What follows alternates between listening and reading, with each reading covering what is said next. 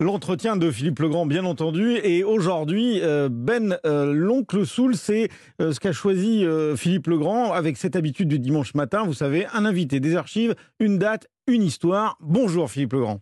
Bonjour Stéphane, bonjour à tous. Rendez-vous en 1969 du côté de Harlem. Bonjour Ben. Bonjour Philippe. Ben, l'oncle Soul, c'est vous. Une voix, des rythmes, l'Amérique du gospel et une certaine nostalgie du blues.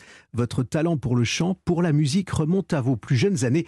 Peut-être parce que chez vous, à la maison, en Indre-et-Loire, votre mère écoutait régulièrement et entre autres Otis Redding et Red Charles, des influences qui comptent, un peu plus de dix ans de carrière aujourd'hui, des tubes et des refrains que l'on fredonne, Soulman en tête, Ben l'oncle Sou, le nœud papillon de vos débuts, vous a donné des ailes. Dans votre style, il y a une élégance, une sensibilité qui font de vous un artiste complet. D'ailleurs, votre diplôme des beaux-arts en poche n'est pas étranger à toutes vos créations qui vont bien au-delà de la chanson. Votre nouvel album Red Mango en est la preuve. Ce matin, vous avez choisi de nous emmener en 1969 au Harlem Festival. À l'époque, Robert Marcy dans Musicorama sur Europe numéro 1 ont rappelé le programme. Finale de ce spectacle américain à l'américaine. Aux enchaînements rapides et serrés pour ce final viennent se joindre aux quatre miracles déjà en scène. Les six musiciens d'Earl Van Dyke, Martha et les Vandellas, Stevie Wonder, les Suprêmes et tous ceux qui ont contribué au succès du Tamla Motown Show. Incroyable, hein, cette voix, Ben, l'oncle Soul. Alors pourquoi cette année 1969 euh, Il y a évidemment beaucoup à dire, mais là, on va s'arrêter sur euh, ce qui s'est passé euh, du côté de New York et plus précisément au Harlem Cultural Festival. Vous n'étiez pas né à l'époque non, alors moi évidemment je n'étais pas né, mais j'ai grandi dans les vieux disques et c'est vrai qu'on a souvent parlé du, du festival de Woodstock parce qu'il est mythique et on n'a jamais parlé, alors que ça se passait à quelques kilomètres de là, du Harlem euh, Cultural Festival qui avait lieu donc le 13 juin 1969. C'est précis. Et, le nombre de, de, personnes qui assistaient était considérable. Un succès avant peut-être aussi euh, Woodstock, 300 000 personnes. Alors le festival, il existe en fait depuis 67, euh, mais c'est l'édition de 69 qui restera un peu gravée dans les mémoires de Harlem. Euh, on l'appelle le Woodstock noir hein, carrément, et ça a réuni plus de 300 000 personnes avec une série de concerts euh, donnés par des artistes majeurs comme Stevie Wonder, Nina Simone, B.B. King, Sly and the Family Stone, il y avait Mahalia Jackson euh, aussi, la chanteuse de gospel. c'est assez incroyable. Ben, l'oncle Soul, c'est votre mère qui vous a parlé de ce moment-là, de cette année 1969. Comment est-ce que vous avez euh, fait la connaissance de ce festival? Non, euh, peut-être au travers des, disques de Jimi Hendrix, euh, il y avait un petit peu de, Woodstock. mais en vérité, c'est le batteur de The Roots.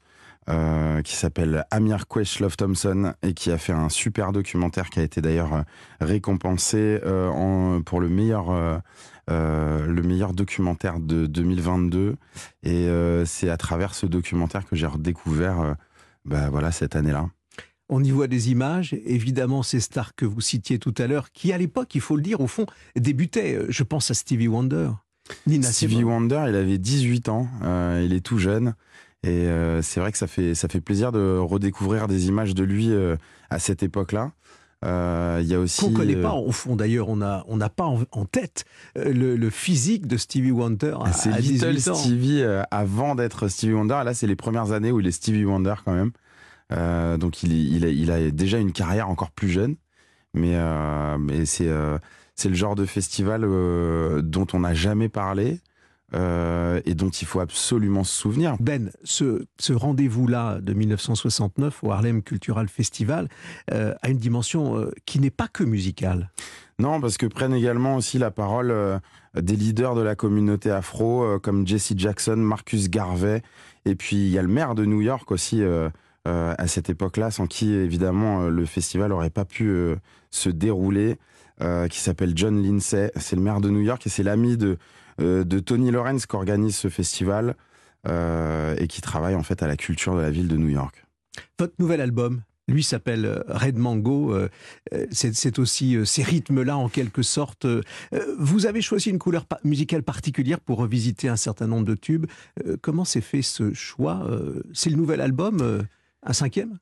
Ouais, c'est mon cinquième projet. Euh, L'idée, c'était de faire un clin d'œil aussi à mes origines caribéennes. Moi, je suis métis et euh, du côté de mon père, ils sont en Martinique, aux Trois-Îlets, à Beaufort plus exactement. C'est précis. Ouais. on Mais on voyage. On voyage.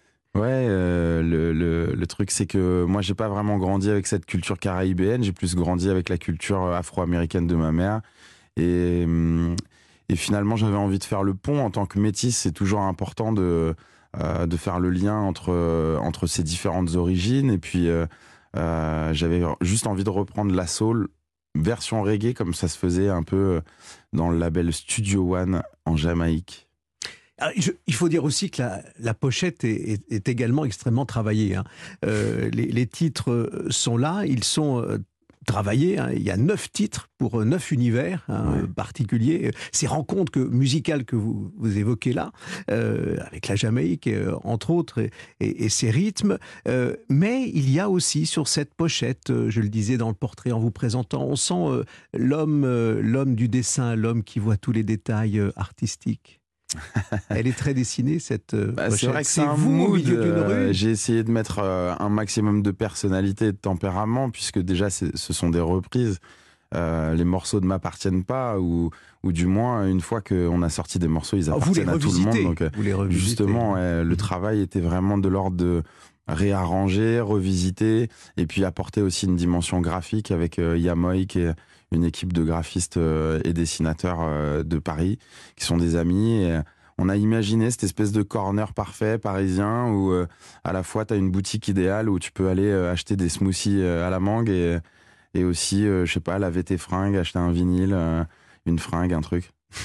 On y trouve Imagine, mais dans votre voix, une autre version, Stay entre autres. Euh, on va se quitter avec euh, un morceau qui est dans votre playlist et dans notre playlist à tous, extrait de cet album Red Mango, euh, Ben l'oncle Soul. Ce morceau s'intitule My World is Empty Without You. Vous l'avez choisi. Merci d'être venu sur Europe 1 avec vous et c'était votre date. On est rentré dans ces années 1960, 1969 plus précisément du côté de Harlem pour le Harlem Cultural Festival votre album Red Mango. En voici un extrait. Merci Ben, donc le Soul. Merci.